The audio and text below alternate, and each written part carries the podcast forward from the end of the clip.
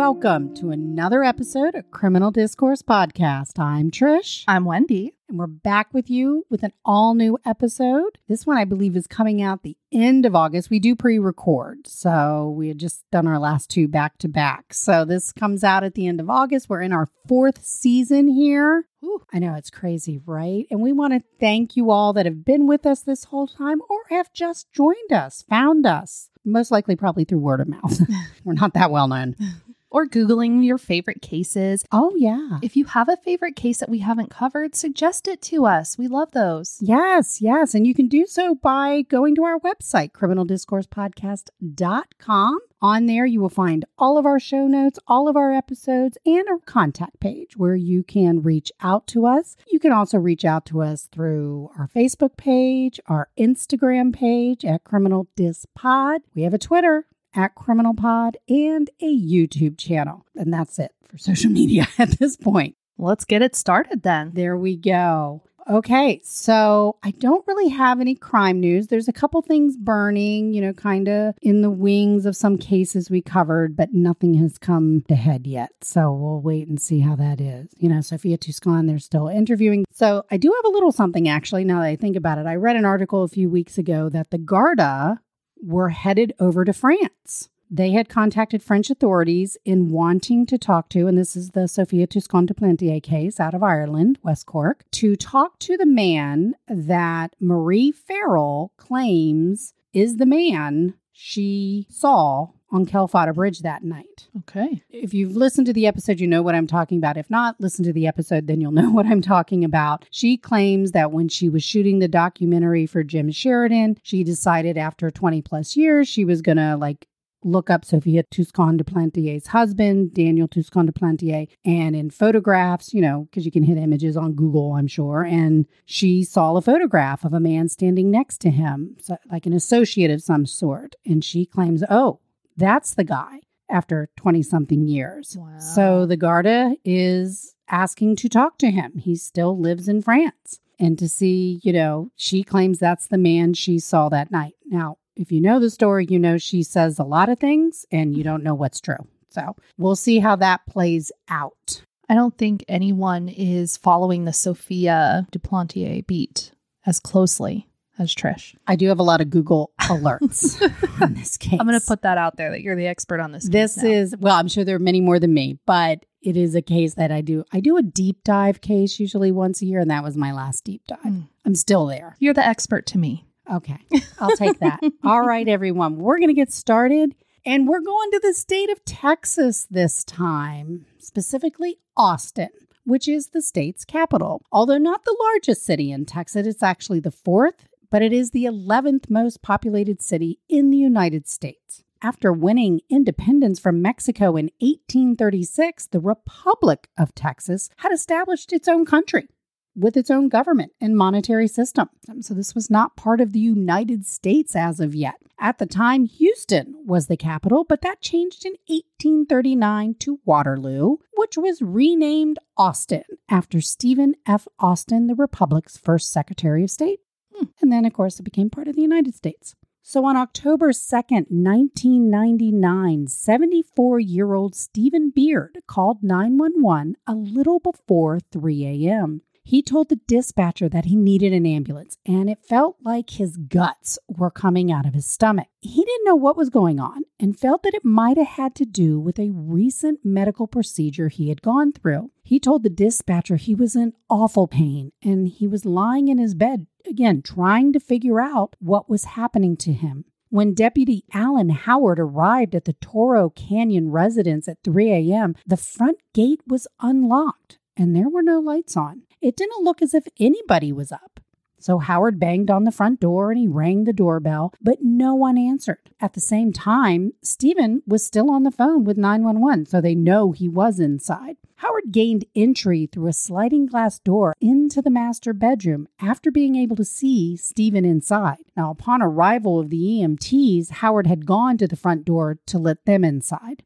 Sergeant Gregory Truitt arrived on scene at the same time that Stephen's wife, Celeste, and her daughter Christina came to the front door. Now, Celeste had heard the banging and went to Christina's bedroom, actually slamming the door open, turning on the lights, wanting Christina to investigate who was at the front door. So when Christina went to the door, you know, all she can see is these emergency vehicle lights on outside. She's kind of confused what's going on. Celeste joins her and she wants to know why are all these people in her house? And that's when she's told her husband had a medical emergency. And that's when she starts screaming, Don't let him die. And she's saying that statement repeatedly. Hmm. So Sergeant Truitt found Celeste's behavior odd, such as you just did. One minute she was screaming not to let him die, and the next she's saying, quote, this is perfect timing. We were supposed to leave for Europe tomorrow.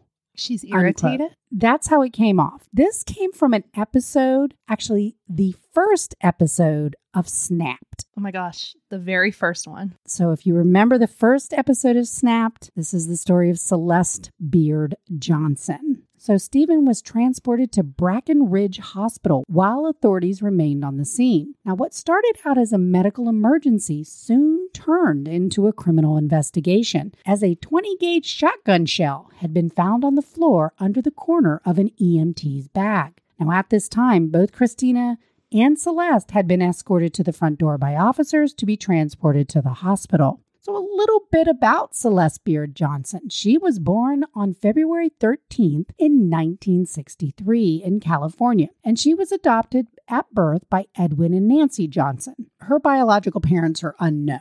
Celeste didn't appear to have a happy childhood as she dealt with, according to her, physical and sexual abuse from her adopted father. And for that reason, she had attempted suicide in her teens and she had a history of running away. She just did not want to be home. So in 1980, at the age of 17, Celeste gave birth to twin girls, Jennifer and Christina. And Celeste would go on to marry their father, Craig Bratcher, as the two had been a couple since Celeste was 15. Now, Craig battled his demons also with drugs and alcohol and violence issues, according to Celeste, and the couple's relationship ended in 1983 when Celeste left with her twins. However, being on her own was a struggle. So Celeste decided she was going to join the Air Force, which meant she had to leave her twins in Craig's care. Now, Celeste didn't follow through with enlisting as she felt she could not give up her girls. But when she tried to get them back, a bitter custody battle ensued. At one point, Christina reported her father had been abusive towards her and her twin. And after that, a compromise was reached, with Christina staying with Celeste and Jennifer staying with her father. Now, this would be the first time in the twins' lives that they had been separated, and they really wouldn't be fully reunited until Craig Bratcher committed suicide in 1996. And around that time, the twins were 15 years old. So Celeste would go on to marry two more times in the following 10 years, but by 1993, she and Christina would be settled in Austin, Texas. Jennifer, who was still in the custody of her father at that time. So Celeste is now 30 and she's working as a cocktail waitress at the prestigious Austin Country Club, one of the oldest clubs in the state of Texas. And it is there that she would meet 68 year old Stephen Beard. Now, Stephen Beard was a multimillionaire, having founded and eventually selling KBVO television station for a rumored 15 million at the time. And Stephen had been married to his wife Elise for 42 years, but she had died of brain cancer in 1993. This was just two weeks after meeting Celeste. So Stephen wanted to find someone to spend time with, and Celeste seemed to fit the bill with her outgoing and charming personality.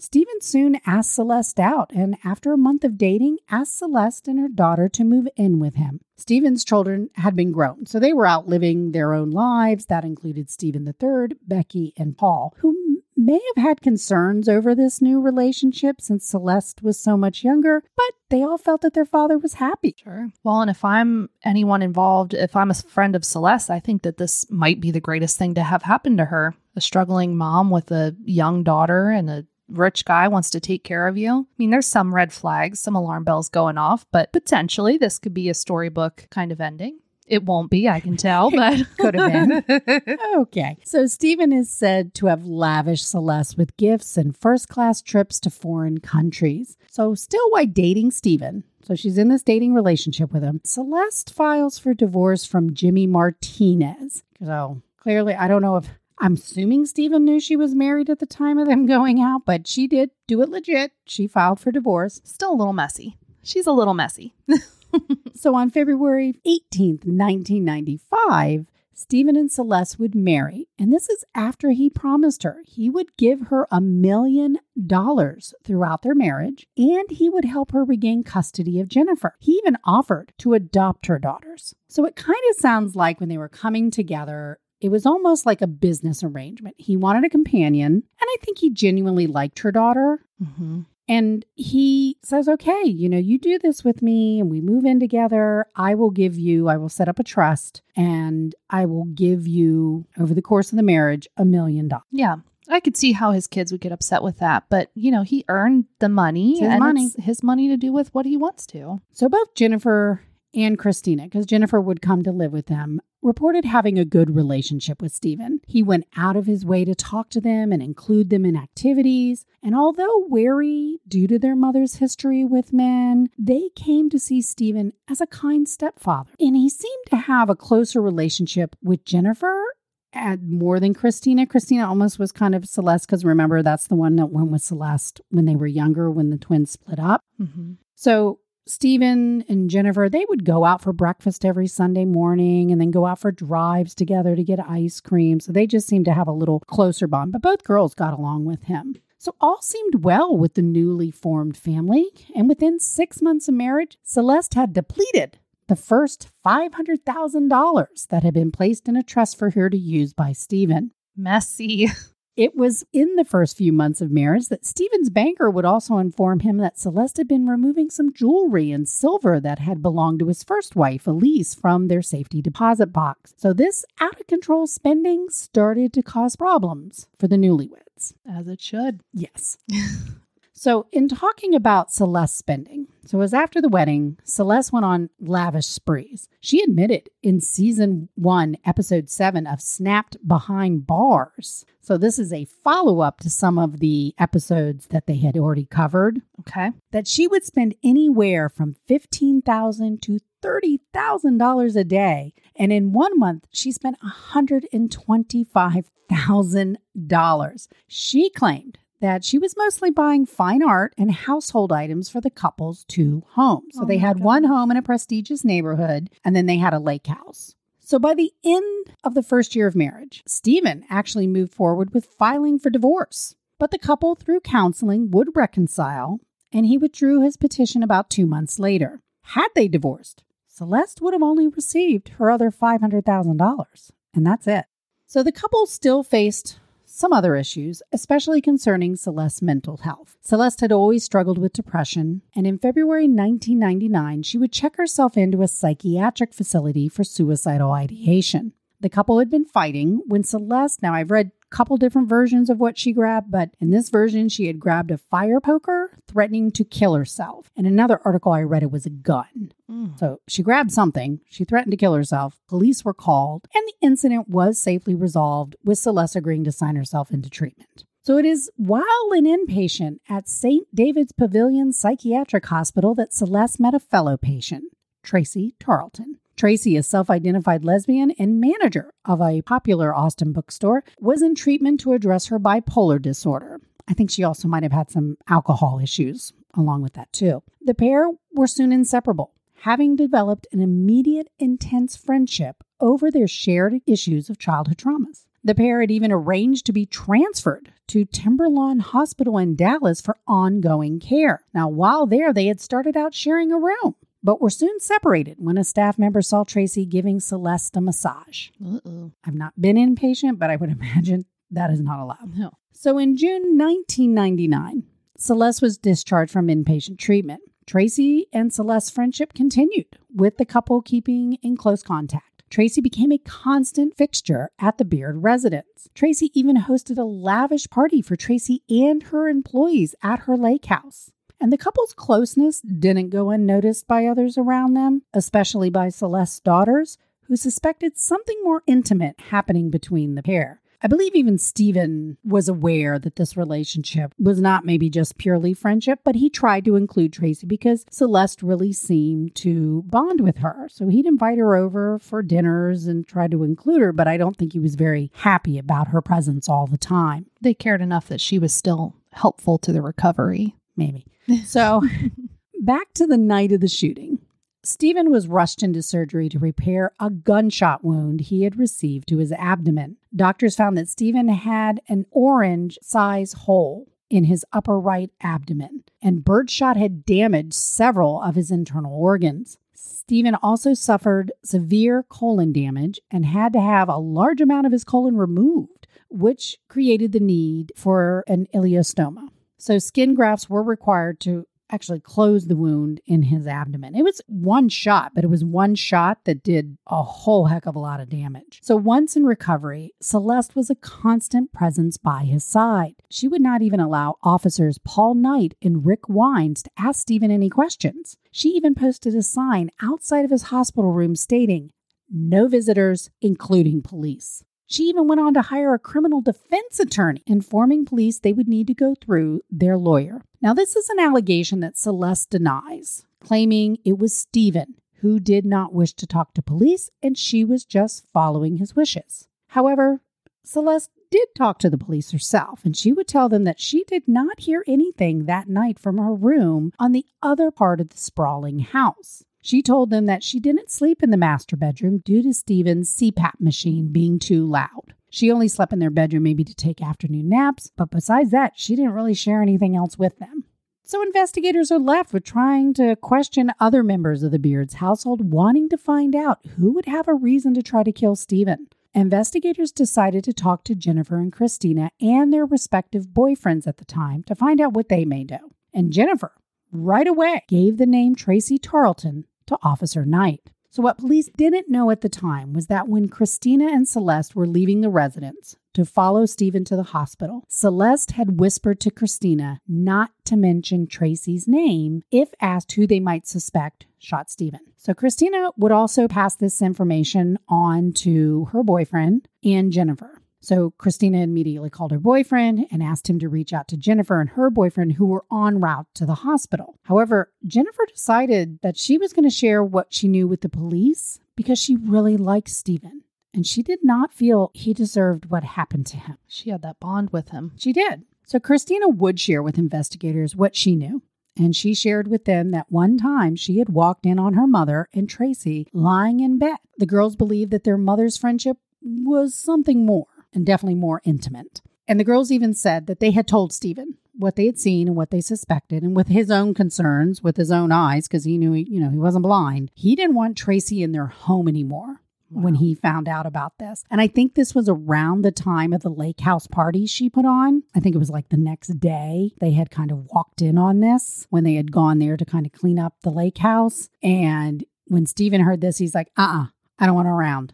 Last straw. So, with this information and knowing that the sliding glass door had been unlocked and that the alarm had been turned off in the master bedroom the night of the shooting, they decided to visit Tracy Tarlton. So, detectives went to Tracy's house and asked if they could interview her, which she agreed to. Tracy told detectives that she and Celeste were just friends, but when detectives looked around her house, they noticed that there was a sort of shrine of pictures to Celeste and with candles kind of lit underneath them. And, you know, just to one detective, it was kind of like, yeah, that seems a little more than friendship. Detectives asked Tracy if she had anything to do with Stephen's shooting, and she replied no. Next, they asked if she owned a shotgun.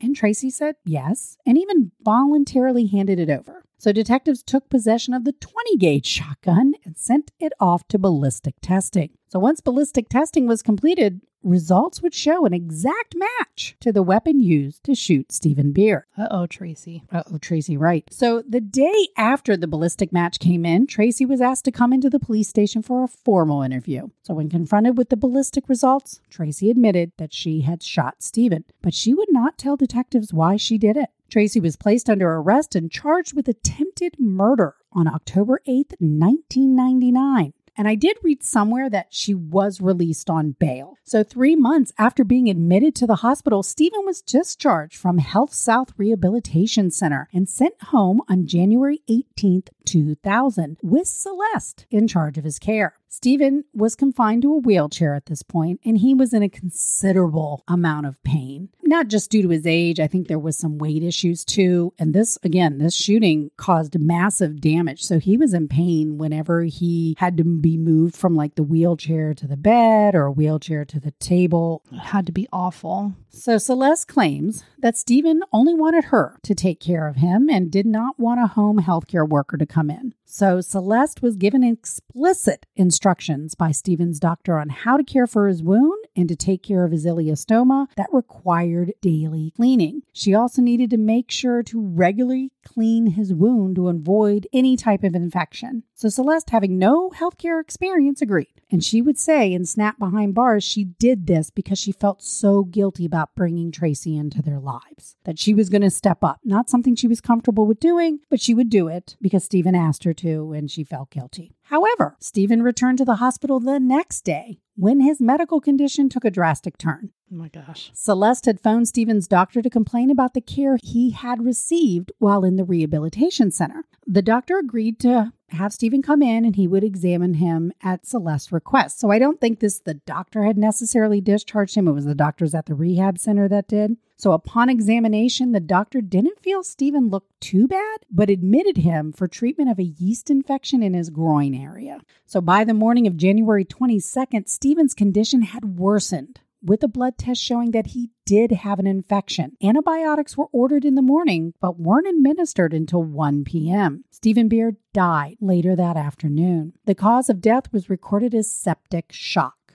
Tracy Tarlton's charges were upgraded to murder, and she was placed in jail. Still, she wouldn't tell authorities the reason behind Stephen's shooting. So after Stephen's funeral, the widowed Celeste went on a lavish spending spree. And she would later say that she was crazy with grief. And it was around this time that Celeste hired Donna Godson as her personal assistant. Celeste was telling friends that she was so upset over Stephen's death that she checked herself into a psychiatric clinic. But in reality, in February 2000, Celeste and Godson had traveled to Houston for a rodeo and then went on to Lake Charles, Louisiana to visit a casino. Not a psychiatric hospital. Mm-mm. Those around Celeste didn't feel that she was grieving as someone normally would with her partying and carrying on. As Godson would later testify to, Celeste usually slept all day and partied all night. And it was only five months after Stephen's death that Celeste would marry for the fifth time. The lucky groom was bartender Cole Johnson, age 41. Now, I also read in other stories that he was possibly a carpenter, but you can be a carpenter bartender. Yeah, true. So Celeste would end up selling off a lot of real estate that was the bulk of Stephen's fortune after his death and used the money to buy a home in Fort Worth, Texas, where her new husband had extended family. So, six months after Stephen had passed, Tracy Tarlton was sitting in jail when she came across a newspaper article about the newlywed Celeste Beard Johnson. And in July 2000, Tracy placed a call to detectives, finally ready to tell them why she shot Stephen Beard and she had quite a story to tell. Uh oh. Tracy admitted to detectives that she and Celeste had an intimate sexual relationship that began while they were both in the inpatient psychiatric unit and continued upon their release. While inpatient, Celeste allegedly told Tracy that she only married Stephen to help secure custody of her daughter, but now felt trapped in a loveless marriage. Celeste went on to say that Stephen was slowly killing her psychologically and emotionally, and Tracy believed the portrait that Celeste painted of Stephen as being an abusive husband. Keep in mind, she also has her childhood trauma issues of abuse she's dealing with. So the pair continued to see each other while in outpatient treatment at Timberlawn, meeting in hotel rooms as their relationship became more intense. Once they returned to Austin, they continued to see each other, with Celeste often spending the night at Tracy's place several nights a week. Now, Tracy claimed that four months before the shooting, Celeste had come to her, begging her for help. She claimed that Celeste told her that if she stayed with Stephen, she would end up taking her own life. If she tried to leave, she was afraid Stephen would come after her. Celeste went on and on about how cruel Stephen was and that he was physically abusive towards her and her girls. Tracy felt for Celeste primarily due again to her own traumatic childhood abuse, and the couple then schemed how they could spend more time together again as Stephen had refused to allow her on property or around his family. So Tracy went on to tell detectives how Celeste would get out of the house undetected. Stephen liked to have a cocktail in the evenings, especially vodka. Celeste began to replace Stephen's vodka with Everclear. Oh, wow. Yeah, that's high potent. So Everclear is a high concentration grain alcohol that is tasteless, but it packs quite a punch. It's so strong, it can be used as a disinfectant. I don't know where I got this. I was watching probably E Entertainment Television, but celebrities were sharing their cleaning secrets. And I think it was Kirstie Alley. I'm not sure. I want to say Cher said she cleans with vodka. I like that Cher and Kirstie Alley are kind of the same in your brain, first of I all. I don't know why. I believe it is. I don't know. Now I'm thinking Kirstie Alley. It was one of them that shared that they use vodka to clean their their bathrooms. That's wild. And number two takeaway here is don't let your spouse make your drink all the time. Correct. Criminal discourse life tip. so Stephen's cocktail would have him in bed by 10 p.m., after which she would go out and meet up with Tracy and stay out till 2 p.m. or even earlier in the morning. As time went on, Tracy claims that the discussion on how to get Celeste away from Stephen turned darker. She said that Celeste had her buy some ecstasy pills that she put in Stephen's nightly cocktail in the hopes that he would overdose. When that didn't work, Celeste had Tracy buy a book about poisons. Well, she was a bookshop manager, so that probably was pretty easy. Celeste then prepared a meal for Stephen with one of the poisons as an ingredient. Stephen, however, survived. So in September 1999, Celeste decided that they needed to be more hands on in ending Stephen's life. Celeste put some sleeping pills in his food so he would pass out. Celeste then called Tracy to come over, and when she arrived, she found Stephen passed out at the dining room table. Tracy claims that they both took turns trying to suffocate him with a bag over his head. This deadly back and forth ended when Tracy said, Yeah, I just, I can't. I can't do this. Mm-mm. And it would be three weeks later that she agreed to shoot Stephen. So before the shooting, Stephen had been planning a trip to Europe for him and Celeste in October of 1999. Remember that statement she made? Oh, we were supposed to leave for Europe tomorrow. This was that trip. Celeste told Tracy that she was dreading the trip and feared the emotional abuse Stephen would give her. Celeste wanted Tracy to shoot Stephen before the trip. Now, Celeste knew that Tracy had hunted before and she owned a shotgun, and Tracy told detectives that initially she refused, but she changed her mind when Celeste said she was going to kill herself. That emotional manipulation. There you go. Tracy then asked Celeste for three things if she got arrested one, find a good home for her pets. Second, to pay for all of her legal fees. And finally, that Celeste needed to support her while she was in jail. And according to Tracy, Celeste agreed to all three requests. So the day before the shooting on October 1st, Tracy went to Beard's residence that afternoon and planned the shooting out with Celeste. Celeste told her that she arranged for Jennifer to be away that night, but that Christina would be there, but with her on the other side of the house. Celeste showed Tracy where to park, how to enter the house, and where Stephen would be sleeping. Tracy then told Celeste that her shotgun would eject a spent shell casing. That Celeste promised she would pick up and dispose of after Tracy left. Celeste also allegedly told Tracy that if Stephen didn't die right away, she would wait to call for help. So later on that night of the first, Celeste paid an unannounced visit to Tracy's house to tell her to park somewhere else to avoid being seen by neighbors. She also assured her that the house would be unlocked and the alarms would be off. So Tracy arrived shortly before 2 a.m. and found the gate opened as planned. She parked the car near the twins' bedroom and entered the house through the unlocked door near Stephen's bedroom. Tracy then walked into the bedroom and shot him in the stomach. Shooting him in the abdomen, Tracy claims, had been suggested by Celeste. She didn't want it to be a head wound because she thought that would leave too much spat Oh, gosh. and be too messy to clean up. So she then exited the house, returned to her car, and drove home.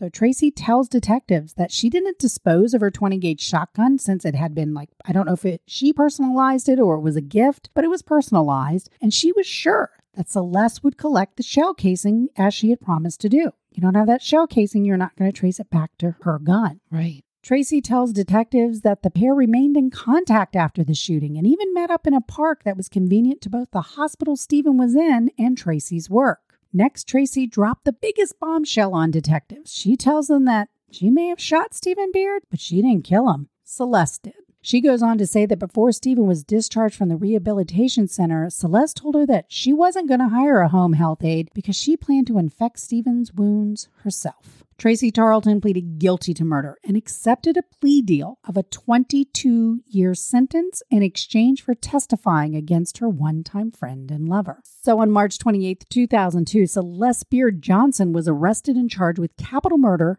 murder, and injury to an elderly individual. She was initially denied bail, but appealed and was granted bail for $500,000. Now, initially, the state had asked for 8 million, but the judge took it down to 500,000. Celeste pleaded not guilty and hired famed Texas attorney Dick DeGuerin to represent her. He's a pretty big, well-known name, especially in Texas. Celeste went on trial on February 3, 2003, with prosecutors painting her as a manipulative gold digger who had only married Stephen Beard for his money. And when her extravagant spending habits threatened her marriage, she began a steamy lesbian relationship with a vulnerable fellow patient, convincing her that the only way they could be together was for her to kill her husband. The defense agreed that greed was the center of Stephen's murder, but that it was her twin daughter's greed and Tracy's obsession with Celeste that was the reason for Stephen's murder. You see, Stephen had adopted both girls a month prior to their 18th birthdays, as he promised Celeste he would. So they were heirs to his estate as well. So their purpose is because the girls did testify against her that they were just doing this to get Celeste out of the way so they could get their inheritance.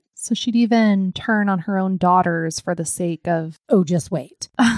so Tracy Tarlton took the stand as the state's star witness. She testified as to how she met Celeste and how she believed everything Celeste told her, including them living together at the lake house once Stephen was deceased. She truly believed that Celeste loved her. She related to the jury everything she told the police about the Everclear, the sleeping pills, the failed suffocation, and finally to whose idea it was to have her shoot Stephen. Now, to back up Tracy's testimony, both Celeste's daughters, Jennifer and Christina, testified to portions of Tracy's earlier testimony. The twins each testified that Celeste didn't hide her disdain for Stephen, but would only do so behind his back and never in his presence. They saw Celeste substitute the Everclear for Stephen's vodka, even mix sleeping pills into his food. And they stated Stephen didn't deserve what Celeste was doing to him, but they were too afraid of Celeste and what she might do if they spoke out. So the twins also were aware of Celeste's sexual relationship with Tracy, with Christina testifying that she had a key to Tracy's house, Tracy Tarlton's house, and sometimes she had to go wake Celeste up there after having spent the night to get her back home. She also stated that the morning after the lake party for Tracy and her employees, she had gone to help clean up and found Celeste and Tracy in bed together. It also came out at trial that throughout 1999, Celeste had been having an affair with her ex husband, Jimmy Martinez. Christina testified that she also had to occasionally drive Celeste over to Jimmy's house where she would spend the night. Messy. That's a good one. so, on the night of the shooting, Christina had gone out on a date with her boyfriend to dinner and a movie. Ordinarily, she didn't have a curfew, but on that night, Celeste told her she had to be home by midnight. So Christina arrived home actually at 11 p.m. with plans of having her boyfriend stay over, which he had done before with Celeste's knowledge that wasn't a problem. That night, however, Celeste told him, Yeah, you gotta go. So he left around midnight. Now, Jennifer testified on the night of October 1st, 1999. Celeste had told her she and her boyfriend could spend the weekend at the lake house together. Jennifer found that odd, as this was the only time Celeste had told her she could use the lake house without Jennifer having to ask permission first. So Jennifer went on to say that later that night, between the hours of 9 and 10 p.m., that Celeste showed up with Stephen's dog, Megan, claiming that Stephen was drunk and he had been hitting the dog. And again, Jennifer found this odd as Stephen was never violent, especially towards his dog. And Megan was old and quite infirmed and thought, why are you driving 45 minutes out to this lake house with this dog at night? Celeste left sometime after 10:30 p.m. So the girls also testified that their mother's mental state after Stephen's death and while the investigation's going on into his murder and prior to her own arrest, her, her mental state was deteriorating. So she's hospitalized for a second time. And Christina, at that point, started tape recording their conversations when Celeste would call from the inpatient unit. She wanted to be able to play them back to Celeste to make her hear how she sounds and the horrible way she talked to her. Oh. So some of these recordings were played for the jury. And in one of them, the jury could hear Celeste say, quote, I hired someone to kill Tracy, Oh, wow. unquote. So it came out at trial through testimony from Donna Goodson that during the Lake Charles trip, Celeste allegedly told her that it would take two pieces of evidence to indict someone a gun, and the other would be Tracy. And this is according to information she got from her attorney. So Goodson commented that Tracy might already be cooperating with the police, and that's when Celeste asked if she knew of anyone that could get rid of Tracy. Goodson appeared to lead Celeste on, telling her for the right amount of money, anyone could get rid of anybody. That's when Celeste gave her $500 to hire someone to kill Tracy, even showing Goodson Tracy's house and the vehicle she drove. As time went on and Tracy was still alive, Goodson said, Well, I need more money. No one's going to do it for 500 So Celeste would end up giving her payments of like 2500 another one for 2500 and another one for $7,460. A hitman was never hired. Instead, Goodson was just fleecing her for money. So the con man got conned. Correct. So, other evidence introduced at trial included phone records showing hundreds of calls between Celeste and Tracy between August 29th and October 1st of 1999. In all, 98 calls totaling 336 minutes. This included eight calls totaling 15 minutes on the day of the shooting. After the shooting, and Tracy being charged on October 8th, there were 94 calls totaling 389 minutes up to January 26, 2000, right after Stephen died. And then after that, nothing. Mm. So the defense tried to paint Tracy Tarlton as a delusional, mentally ill, predatory woman who was obsessed with Celeste and acted on her own, murdering Stephen. The defense also tried to paint the twins as spoiled brats, having an ulterior motive to wanting their mother convicted. They claimed the girls were the ones who were the manipulators and needed Celeste out of the way to get their hands on Stephen's estate. So it would all come down to the jury, and after a six week trial and over a hundred witnesses, they sided with the prosecution's case and found Celeste guilty on two of the three charges against her capital murder and injury to an elderly individual. Celeste Beard Johnson will be eligible for parole when she turns 79 years old in 2042. So, Celeste Beard Johnson, for close to 20 years, still maintains her innocence. She has given numerous interviews protesting her innocence and how she was betrayed by her daughters, calling them the Menendez sisters.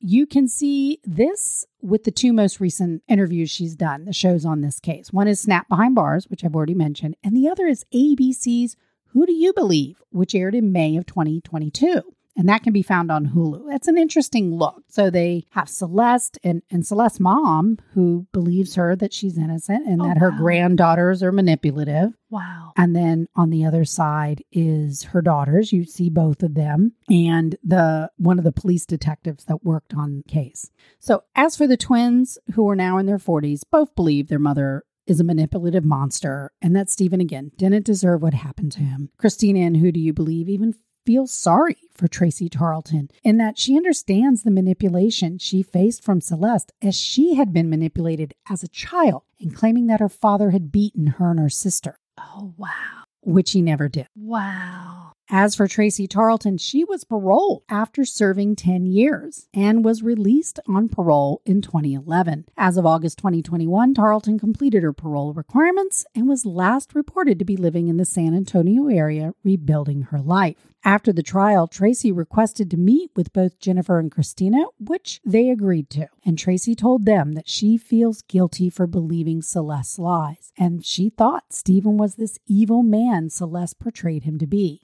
Neither of the girls have talked to Celeste in over 20 years. And that is the case of the first episode of Snapped. The one that inspired it all. It's, I think it's like season 20 something now. Yeah, it's crazy. It's an interesting case. I think it's a cautionary case. Again, she claims her innocence. She claims, yes, I did originally marry Stephen for money, but I fell in love with him. She says he was a good man. She'd never do this to him. I don't buy Celeste crap for a second. I'm not really feeling that, but yeah, she's uh, she's not doing well in prison either. I think she has some neurological issues. She's in a wheelchair a lot. So, but mm, yeah, if she makes it, she's not paroled for till 2042. when there are this many people close to her who can attest to the lies and the manipulation and the multiple different stories. And then she's also being recorded on tape saying these things. It just, She claims that the those tapes were manipulated uh, and that it's kind of cut and paste to make her sound like she said those things or they're taken out of context. And yeah, I mean, she's appealed. She's not won her appeals, but she's appealed, but she's where she is. And that's, that's behind bars.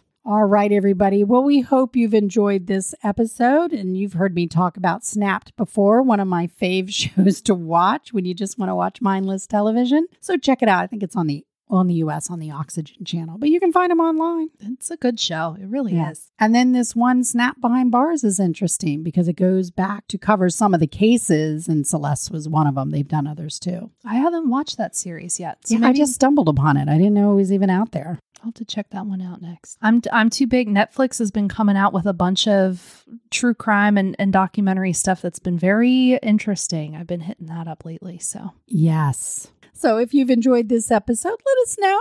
You can reach out to us through all those ways I talked about at the beginning of the episode. And we would only ask wherever you listen to us on, if you could subscribe, that would be great. If you could leave us a review, that would be awesome. we love to hear how great we are. You know. Or things we need to work on and improve on. Oh please. Oh please. Oh, please. All right. Just Okay. the good stuff. Just the good stuff. All right, everybody. If you see something, say something. You might have that missing piece of the puzzle it takes to solve the crime, like Jennifer did right away. Yeah, I'm not lying. If the police ask me who I think did this, I'm sure as hell going to tell you who I think did this. And she did. Tell the truth no matter what. Correct. And as always, we want you to be safe out there, but we also need to look out for one another. And in doing so, we can also be kind to one another. So until next time, guys, Bye. bye.